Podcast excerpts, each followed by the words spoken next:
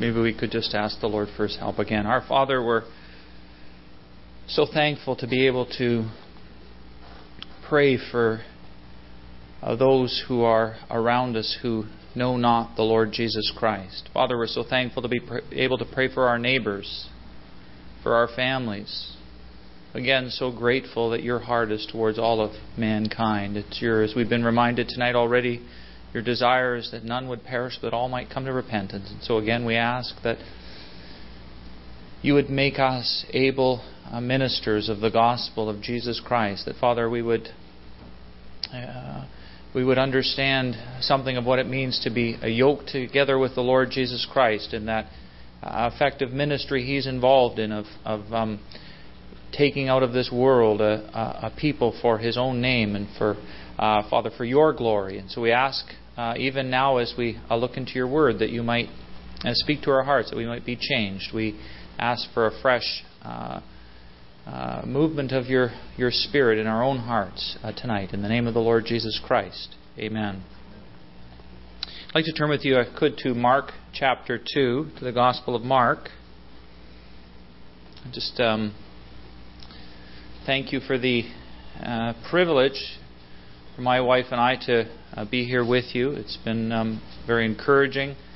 Uh, we're just thrilled to see what the Lord is doing. Uh, we were down here a few years ago. Uh, I'm not sure how many years ago that was, but um, it's great to see what, what, what God is doing, the Lord is doing in your lives. And so we're, we're grateful for the opportunity to join with you uh, in fellowship. I want to read in verse, uh, verse 1 of Mark chapter 2.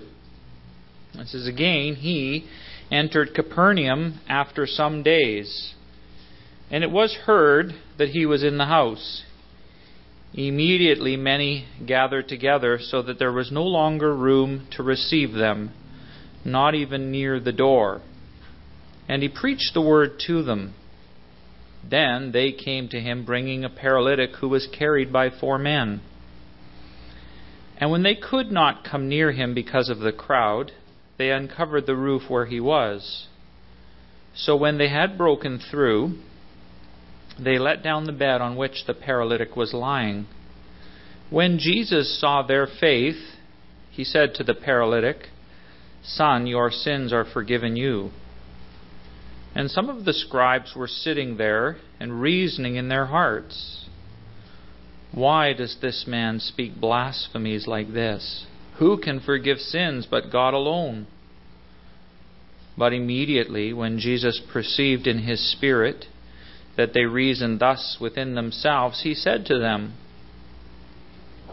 Why do you reason about these things in your hearts? Which is easier to say to the paralytic, Your sins are forgiven you, or to say, Arise, take up your bed, and walk? But that you may know that the Son of Man has power on earth to forgive sins, he said to the paralytic, I say to you, Arise, take up your bed, and go to your house.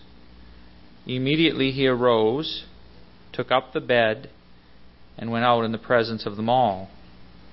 So that all were amazed and glorified God, saying, We never saw anything like this.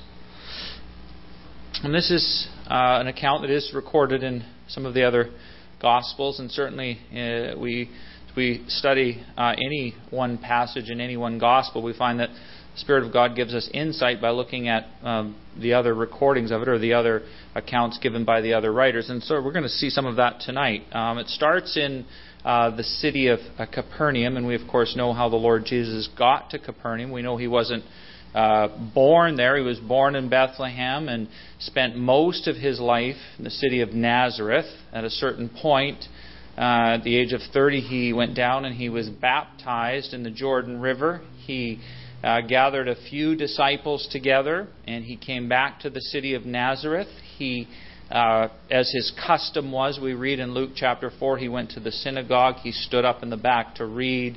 Uh, he read from the book of Isaiah. He applied that passage to himself. Uh, those people that were sitting there uh, that day said they'd never heard anything like that. Uh, they turn around, they observe that it's the carpenter or who they perceive to be the carpenter's son, and they reject the Lord Jesus. And so he moves 25 miles away and he uh, proceeds with his ministry in Capernaum. So, uh, of course, we know Capernaum. Uh, many of the disciples were from that town. In fact, this house uh, we see from other uh, accounts this house was uh, probably Peter and, and his his wife's house. It seems John and, and James were connected there. We know Matthew, the publican, lived there, and so this is where the Lord Jesus continues his public ministry. Now Luke tells us that um, in the house on this occasion that we're thinking about, uh, the people came all the way from uh, Judea, from Galilee, and all the way from Jerusalem. And that's, of course, why the house was so full. Um, of course, we know why many of those came. They came to trap the Lord Jesus in his words, right? We can see that there are uh, impure motives amongst these men as they sit and listen to the Lord Jesus. Now, um, what's very encouraging about that is that Luke tells us the power of the Lord was there to heal them. That's interesting. You can go to church for impure motives, and you can come home changed. Is that true? I hear stories, testimonies of young men who go to church to find the Lord. Uh, no, not actually. I don't know if maybe maybe you guys don't do that in the states. In Canada, I've heard stories, if you can believe this, of young men going to a church to find a Christian girl. Can you believe that? Yeah, they want a Christian girl. They want to marry a Christian girl. They've been out in the world and and um, and and what they want when they want to get married is a Christian girl. So you hear these testimonies. They come to uh, to trap a Christian girl, and uh, the Lord ends up saving them and um, and working their family. Now we know that's not always how it happens, but they come for impure motives, and um, the the power of the Lord is there to heal them as the word of God is spoken. And that's exactly what happens in this story. It says the Lord Jesus spoke the word to them. That's the great need of the human heart. It's the word of God preached or spoken. I like this word. It it has this idea. Um, I don't know what you picture when you think of the Lord Jesus speaking. Now we spoke. We know He spoke to masses of humanity. But as He spoke, what kind of a preacher was He? Do you think? Was He a was he a hellfire, brimstone preacher? I don't think so. In fact, this word would lend to this idea that he spoke. You know, it wasn't the idea that he was yelling. Uh, everybody was quiet in the house. They wanted to hear what he said. Uh, an old hymn used to put it this way He speaks, and the sound of his voice is so sweet that the birds hush their singing. And so there's this mass of people, the house is right full, and they're hanging on every word that the Lord Jesus says. Why? Well, his words had power, they were life changing, his words had authority. His enemies acknowledged that. Uh, the temple guard came to arrest him uh, in John's gospel. They came back and they said, Nobody ever spoke like him.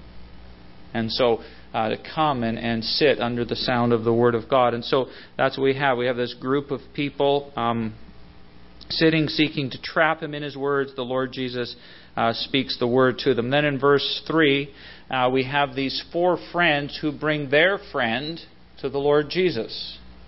It's wonderful to uh, bring your your friends who need the Lord Jesus into the presence of the Lord Jesus. And that's what they're doing. Uh, the story has it they carry uh, their paralyzed friend uh, to the house. They come to the house. It's right full. They can't get in. Uh, of course, they're men of faith. That's what the Lord Jesus acknowledges in their life, that they have faith. And of course, we know faith is an action word, isn't it? It's not a leap in the dark. Uh, there's an action connected with faith. And so uh, they come to the house, they see that it's full, and the Bible says they go around and they enter, they climb up the stairs and they get on the roof of this house. So this meeting is going on. We uh, we we picture that it's quiet. Uh, people are listening to what the Lord Jesus is saying. And then the Bible says, our, our Mark tells us that these men get up on the roof and uh, they they literally tear the roof off this house. That's what happens right? Uh, they tear the roof off this house and be a big uh, uh, history, or you know, uh, people tell us that it's a be a mat, it'd be a foot thick, it'd be mixed with uh, wood and and logs and clay, and it would be uh, many layers deep. And so they pull the roof off this house, and and uh, and so they lower this mat down through the roof. And so, of course, the meeting stops. Um, we know the enemies of the Lord Jesus. We know where they're sitting, right? Where are they sitting? They're sitting right up front. This is a new tradition, what we have here. Um, we have a church in Hunter Mile that says, uh, has been on the sign ever since we've been there for 10 years. We don't live there now, but for 10 years the, the sign says, come early for a back seat.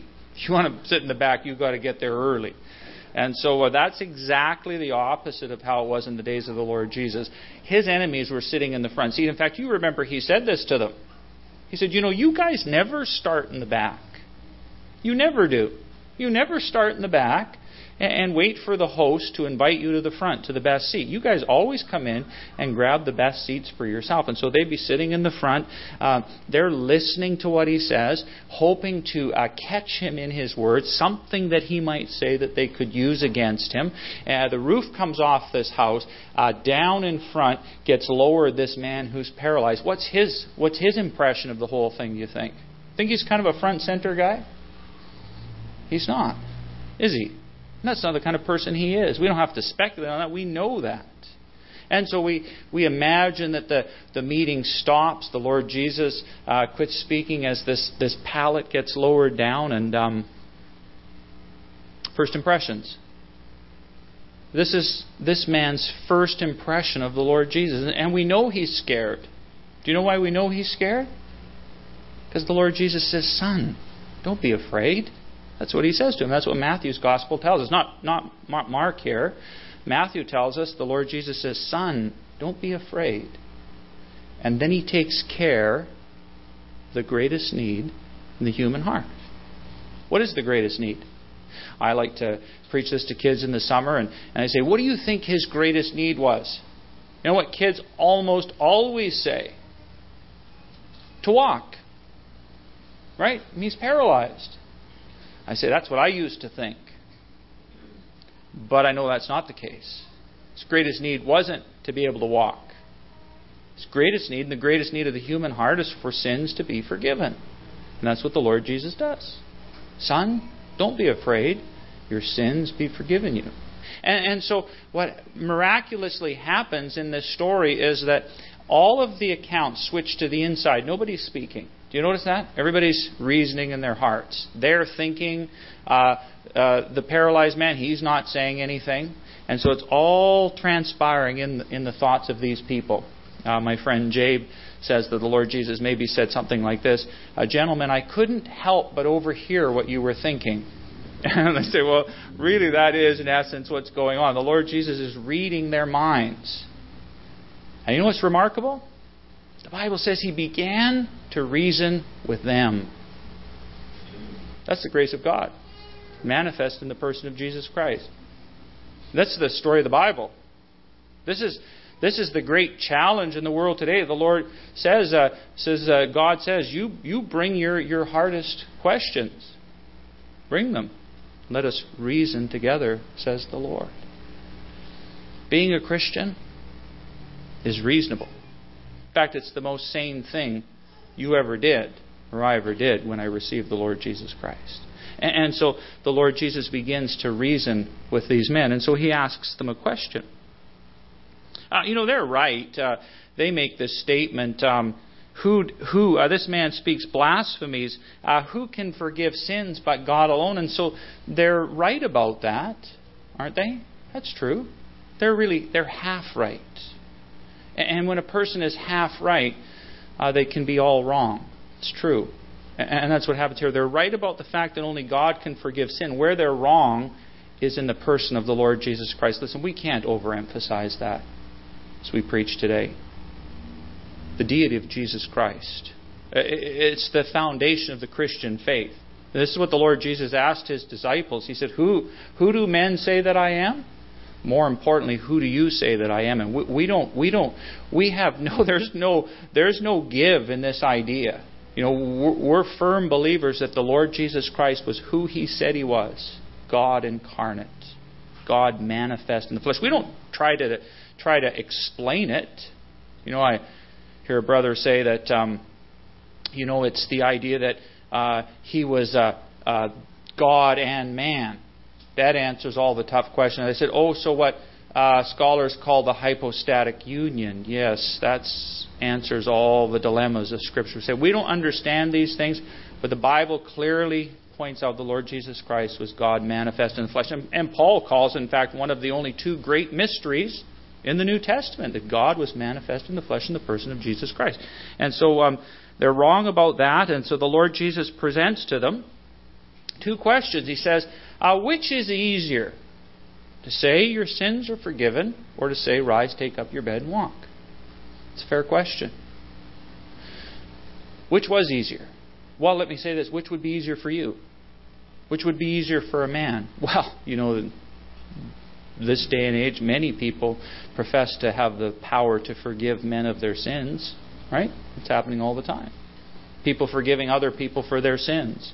And, so they do that. Why? Because they can't. They can't heal. You know, um, there's a book written by Sir Robert Anderson called The Silence of God, and he, he, he challenges this concept you know, amongst Christians of this idea of miracles. He makes a strong point. Uh, he says, you know, that if, uh, you know, as the unbeliever, the unbeliever points out that um, if a person has the power to heal, right? The, the power to heal people of diseases and all of those things and all those ailments of the body, the, the unbeliever asks, well, why doesn't that person, rather than do it from TV for money, why don't they go down to the hospital? Why don't they start working down there? Why don't they, why don't they go down to the inner city?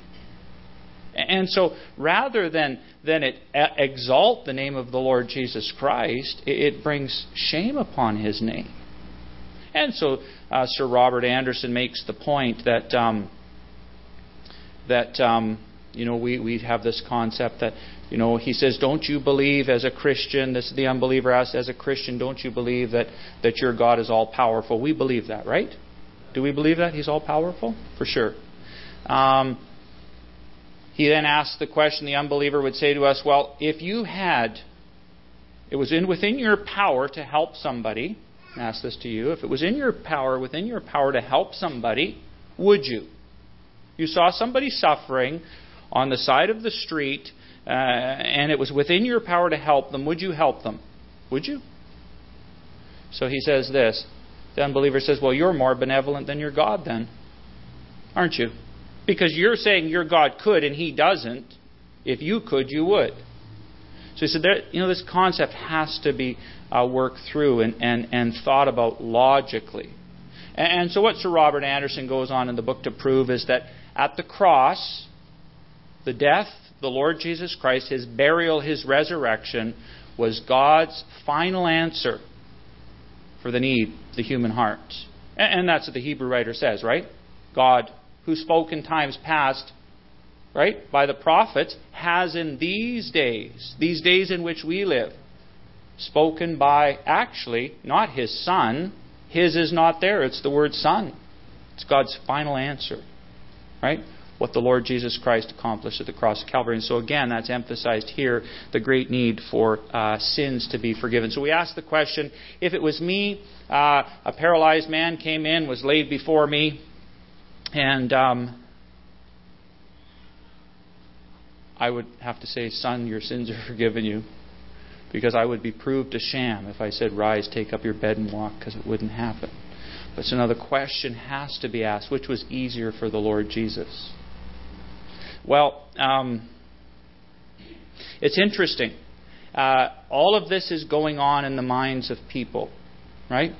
You know, they're thinking, the paralyzed man is thinking, the Lord Jesus is reading their minds. But we can now read the mind of the Lord Jesus. We know what he was thinking about. As he looked into this man's eyes, we know what he was thinking. You know what he was thinking? as he forgave that man of his sin, he was thinking about Calvary. Wasn't he? So if we ask the question, which was easier for the Lord Jesus to heal or forgive, we say it was easier for him to heal. Didn't cost him anything. You know, the world was spoken into existence by his word. He spoke the world into existence. It happened at his command. But now, as he looked into the eyes of this man, and forgave him of his sin, we know exactly what he was thinking about. He was thinking about dying on the cross. Without the shedding of blood, there is no forgiveness. Um, and so then he goes on to say, he says to these men, but that you may know that the Son of Man has power on earth to forgive sins. This is a great word of the gospel that you might know. I meet people, I'm sure you do too, and and um, are you going to heaven? You know what they say? I hope so.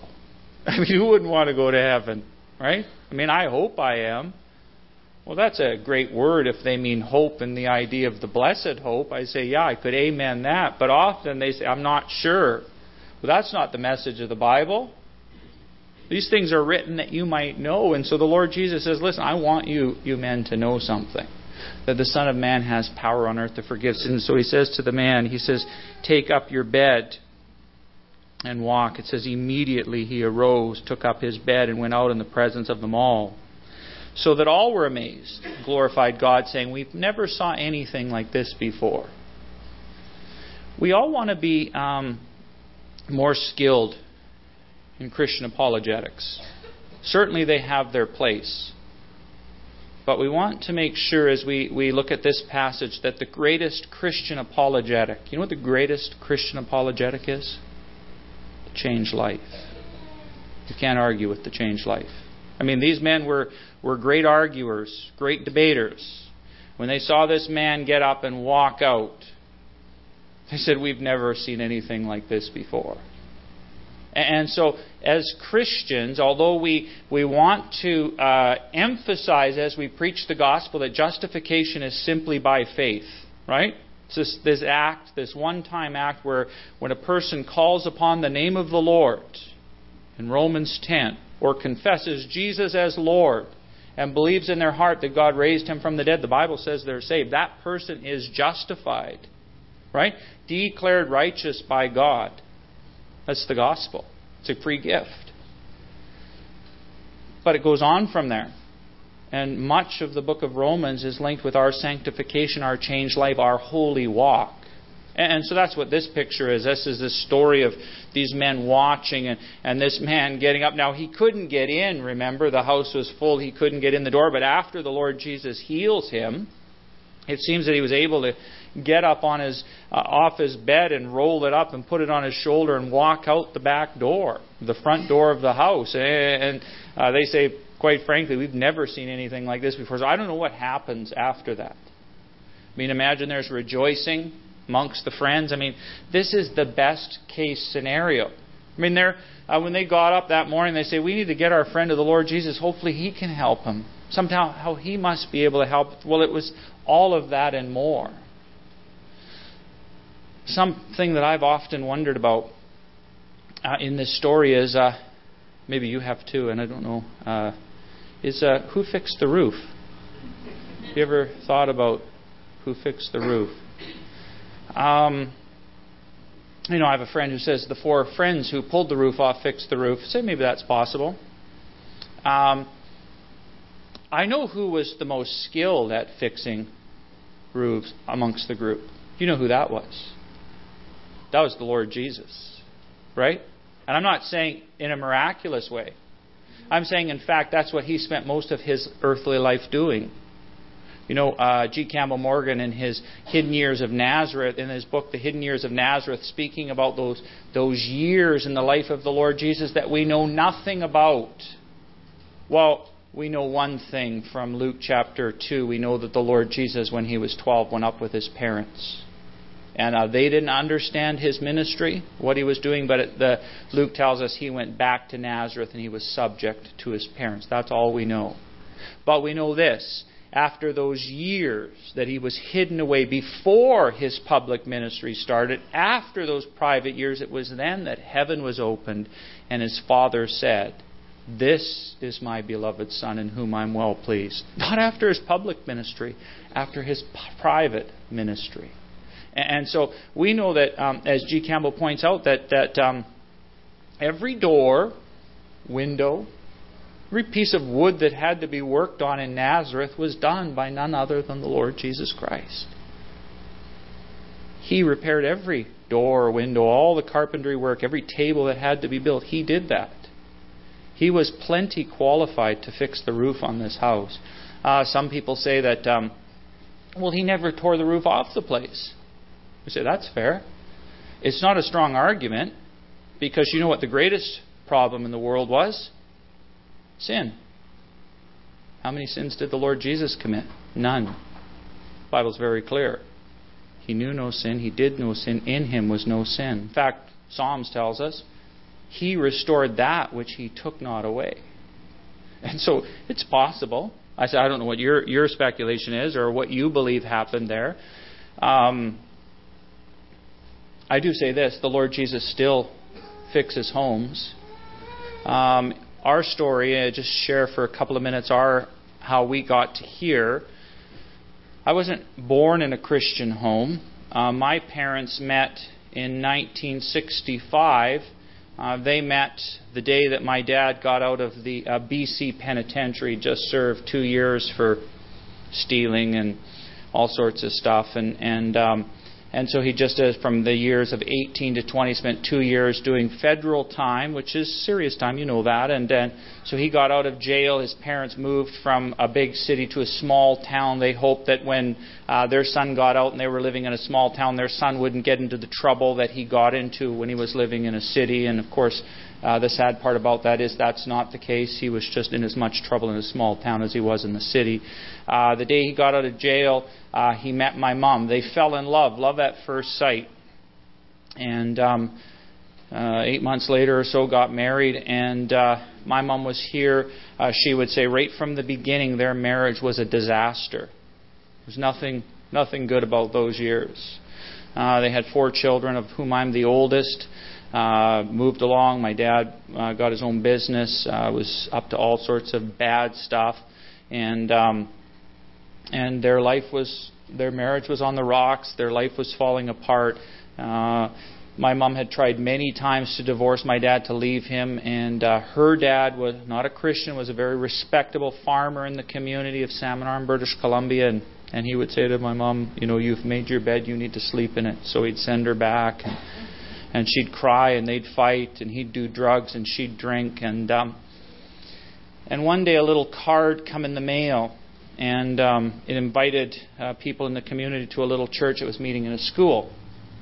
And so uh, and my mom phoned the number. It was just four miles down the road and and uh, tried to feel the, the lady out about things. And uh, and so she invited mom to to bring the kids. And so mom brought us kids to Sunday school. And um, they were giving out little uh, gospel coins if you brought a friend. And so uh, the four of us went the uh, the one Sunday, and then the next Sunday my dad was home, and uh, and they had a big fight. My mom and dad had a big fight that morning, and so he took a couple of us and went and worked on his truck. And uh, my mom uh, went to the to the Sunday school, and my brother, in uh, hopes of winning a gospel coin, uh, invited my mom to come to church. And so she sat in the back and heard a message on baptism and would say she understood nothing what was said.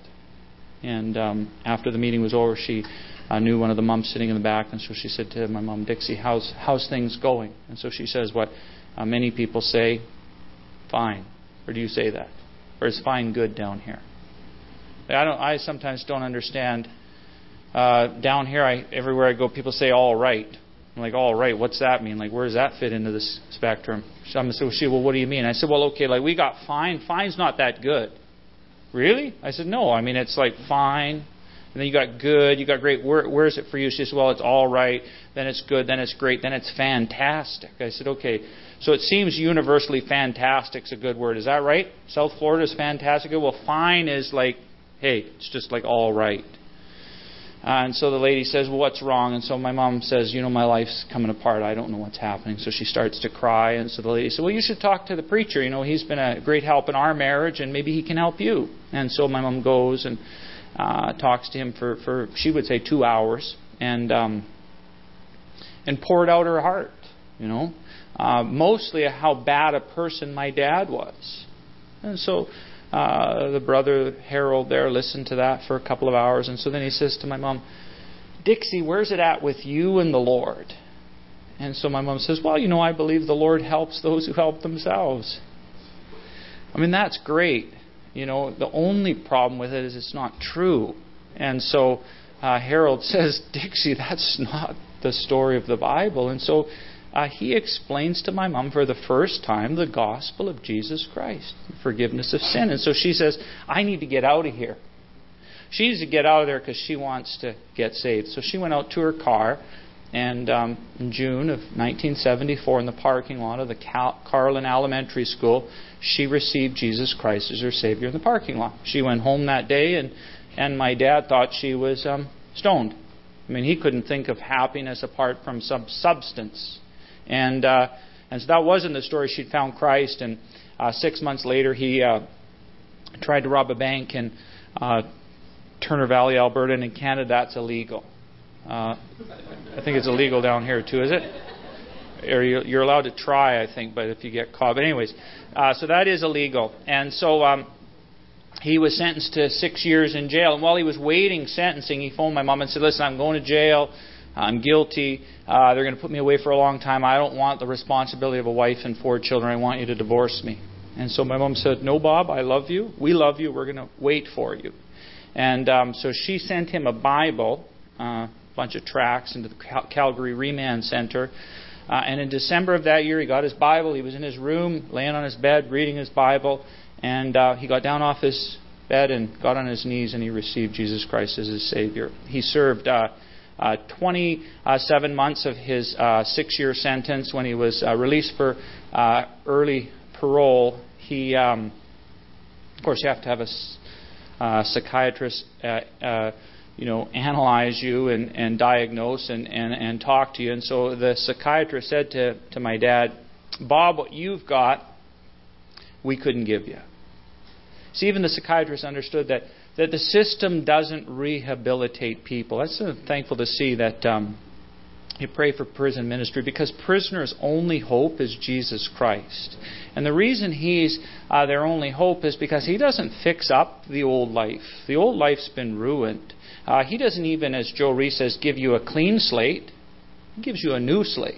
And that's what they need. And so uh, that's what he experienced. He uh, got out of prison and uh, moved back to, to Salmon Arm with my mom and uh, was uh, in the little assembly, which was where my mom was saved. And, and so that started kind of a you know, a little uh, revival or a little awakening in our family. You know, my grandmother was saved at uh, 61. She just went home to heaven a couple of years ago at Christmas. Uh, um, she wasn't saved till she was 61. My uncle, uh, my cousins. At one point, I remember, you know, counting in in my life of all the people who'd come to Christ from when my mom was saved in June uh, of '74, and it was over over 30 that the Lord touched through our lives. And so we're we're thankful for that. Uh, we know, though, uh, in our own experience that that doesn't get us out of the woods. Now, I see up here in the corner you pray for um, backsliders. Now, you know that not every Christian agrees with that term. In fact, they would argue that it's not in the New Testament. We would agree with that. But as many able Bible scholars would teach us, although the word's not there, the doctrine and the idea is there. And so it's not about, you know, it's not about semantics, it's not about the fact of the word. It is possible for a Christian to get away. And so, you know, that's that's my story. You know, I in the assembly, baptized with my grandmother when I was 12, uh, brought in, you know, every Sunday, remember the Lord. We moved from Salmon Arm to uh, Abbotsford, British Columbia, started going, well, we were already going to a gospel hall, and, and so, you know, I get in there and, uh, I remember buying a suit. I remember getting a job at the coast, and the first thing I bought was a, a wide margin Bible. That's helpful uh, when you're going to church. Have a wide margin Bible, have a suit and a tie, and uh, nobody ever really asks you how you're doing. Things look good, and that was my story, you know. And and when I moved to this new town, I met a a young guy in, in grade 12, the end of grade 11, grade 12, who was a pretty cool guy, and and uh, but he introduced me to another another life, a life I wasn't familiar with. Lots of things that at the time seemed like fun, but you know, and pleasurable. And so, of course, the Bible is true. There is pleasure in sin. It's just the problem is it, it only lasts for a season. In contrast, of course, at his right hand are pleasures that last forevermore. And so, uh, and so I got trapped up in that, and and as a young person in grade 12, 17, 18, started living this double life. Uh, going to the assembly, but actually up to no good most of the rest of the time. And, and of course, um, that can happen. You know, I don't know where your situation is. I, I know this, as Harry Moorhouse says. Um, you know, when the prodigal son, when did he become a prodigal? When did he become a prodigal? When he was in the far off land? Harry Moorhouse says he became a prodigal when he was in his father's house because he knew what he was going to do with the money. Heart was already far off from God. So that was the whole idea. Uh, and so Harry Moorhouse goes on to say, you know, that you could um, be a prodigal sitting right where you're sitting. He says you could be a prodigal standing where I'm standing. And so it's a, it's about the heart. And so that was my story, you know, this double life and and I got away from the Lord and eventually I ran away from home and and uh, ended up moving in and living in sin with um, that guy I met with his sister. I was living with her, and it, and it broke my parents' heart. You know, I remember uh, my mom didn't even want to come and visit me, and it was just a disaster. She, you know, people were saying, "Well, he's not saved," and and of course she thought I was saved, and and the girl I'm living with isn't a Christian, so she doesn't know whether I should marry her or if she can come and visit me. And so it was, it was a, it was, it was heartbreaking for them. Um, and so that went on for a while, and then eventually I, I married that girl, and we had a family. And um, and our two oldest girls, uh, my mom started bringing them to Sunday school. They were like just young, five years old and younger, and and so those Christians at the Gospel Hall uh, used to send Bibles home with those girls and tracts and all that stuff. And you know that does work because you know my wife was reading that stuff. I mean she was she would never ask me a question. I mean, I remember, you know, I was a long ways away from the Lord, and I would say to Cindy, Cindy, you know, you need to get saved. If if the Lord comes back, you're going to be, you know, me and the girls are going, you're going to be left behind. She's like, "Are you going to heaven?" I said, "Yeah." She said, "Listen, if you're going to be there, I'll be there for sure." And uh, she was right. I mean, based on lifestyle, she was far. You know, she was responsible. Everything I wasn't, she was. And so, um, the girls start going to Sunday school, and and Cindy doesn't want to ask me any questions, but she starts to read all this stuff, and and she wants to know more. So we started the grace of God going as a family to a little uh, Baptist church in Abbotsford, BC, and and um, went there for a year and a half or so. And I remember sitting on a Sunday morning and uh, Cindy was sitting beside me, and, and, the, and the preacher made a, a statement, and I remember Cindy nodding like this. And I had never seen her do that before. And so uh, that Monday night, and the next night I was going out with some friends, and, and I was standing uh, saying goodbye to Cindy, and uh, she was different. And I said to her, "You're you're different, aren't you?" She said, "Yeah." I said, "Did you get saved?" She said, "Yeah." I said, "Really? When?" She said, "On Thursday." And I said, um, "Why don't you tell me?" She said, "No, I'm not telling anybody." I said, well, I don't think that's going to work for you. But anyways, I, sadly, I still I went out and and uh, but you know, sometime in the next little while, I was restored to the Lord. Now.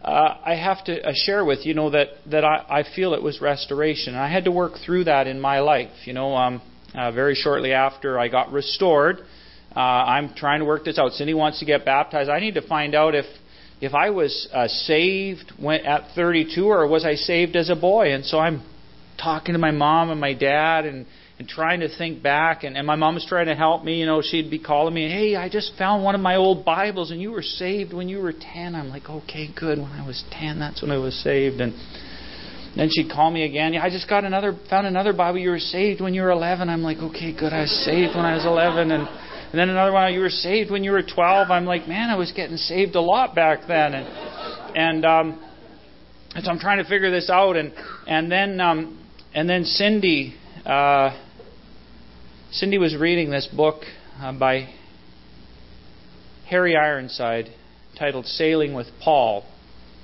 and um, Harry makes the statement: "It's not the where and the when that's important." It's the who and the how. Who saves? How does he do it? Well, I could confess, I know who saves. Jesus Christ is the Savior of sinners. How does he do it? He did it by taking my sin upon him on the cross. And so, at some point, in my life in the early years, I, I, I mean, I remember being convicted about sin and asking the Lord to save me, and and so uh, that was a relief uh, to me. And so um, Cindy got baptized, I got restored, and um, and as I say, I wrestled through this. Uh, we started going to a little uh, an assembly in in Mission, British Columbia, and about four years after that, the saints uh, graciously uh, commended us to the work of the Lord, to gospel work uh, until wherever the Lord would lead us. And, and so the Lord allowed us to work uh, in Abbotsford uh, for a few years, and then to move to Hundred Mile House for about almost 10 years. Uh, we've very encouraged with the work in Hundred Mile House. Uh, we got a, a son-in-law out of the whole deal, and um, I mean that's been a, just a thrill to me to see a young man from the First Nations. Uh, of uh, our area come to faith in Jesus Christ, and not just come to faith, but actually follow the Lord Jesus Christ. Uh, I remember, um, you know, in reading, uh, reading, um, you know, Jim Elliot's story and and Pete Fleming. You know, their their their desire wasn't just to see people converted. Do you remember that? They talked. It wasn't just to see people saved. Uh, Pete Fleming and Jim Elliot were in agreement on this that their desire was to someday see a group of Auca Indians gathered around the Savior. That's what they wanted to see. Uh, they said standing up and, and worshiping the risen Christ, breaking bread, you know, uh, you know, uh, remembering the Lord Jesus Christ. They wanted to see an assembly planted. You know, now they didn't get to see that, um, but you know that is the fact, right? That's what's happened down there. You know, uh, Ken Fleming went back for the 50 year reunion. He said there's more than 300 in the assembly down there. And so, I, I, and I remember thinking in my life, it's not just seeing somebody oh, I like to see a, a young man um, saved, gathered the Lord Jesus Christ in assembly fellowship, and we've we've experienced that. So pray for our family. Appreciate that. Uh, and so the Lord brought us there. Uh, we labored for Him as to the best of our ability. I'm a firm believer uh, that the Lord has more to do in me than through me. I don't feel like I'm sufficient for that. Uh, not sufficient for this, but uh, that's what the Lord had for us at this point in our life to come down here and and uh, visit you. I mean, of course, I know Tim set it all up, but uh, we're thankful for that and thankful for what the Lord is doing. We now live in Abbotsford, have for about the past year, and um, and there's a great work there. There's a, a work amongst our family. Uh, we don't feel like before we moved to Hundred Mile that we did a very good job of our, evangelizing or reaching out to our Jerusalem. Remember, that's where the apostles had to start, was in Jerusalem. That's the hardest part, and or that's the hardest for most of us, I think, and it was for us. And so we didn't do a very good job of that. Uh, and so the Lord seems to have brought us back to that. And, and so pray for us as we uh, work in Abbotsford. There's open doors for the gospel anywhere you go. It doesn't matter where you live. Uh, we uh, work in a little bit of um, preaching. Uh, and probably you're thinking, how does he get to preach? Well, we don't have very many preachers up in our area, so if you guys come up here, we could keep up to Canada. That court. I mean, Tim Tim preaches up there too, so you can think. I mean, man, so you guys come up there, you'd be real busy. But anyways, um, thank you for having us and for the opportunity to share. Uh, let's uh, close with a word of prayer.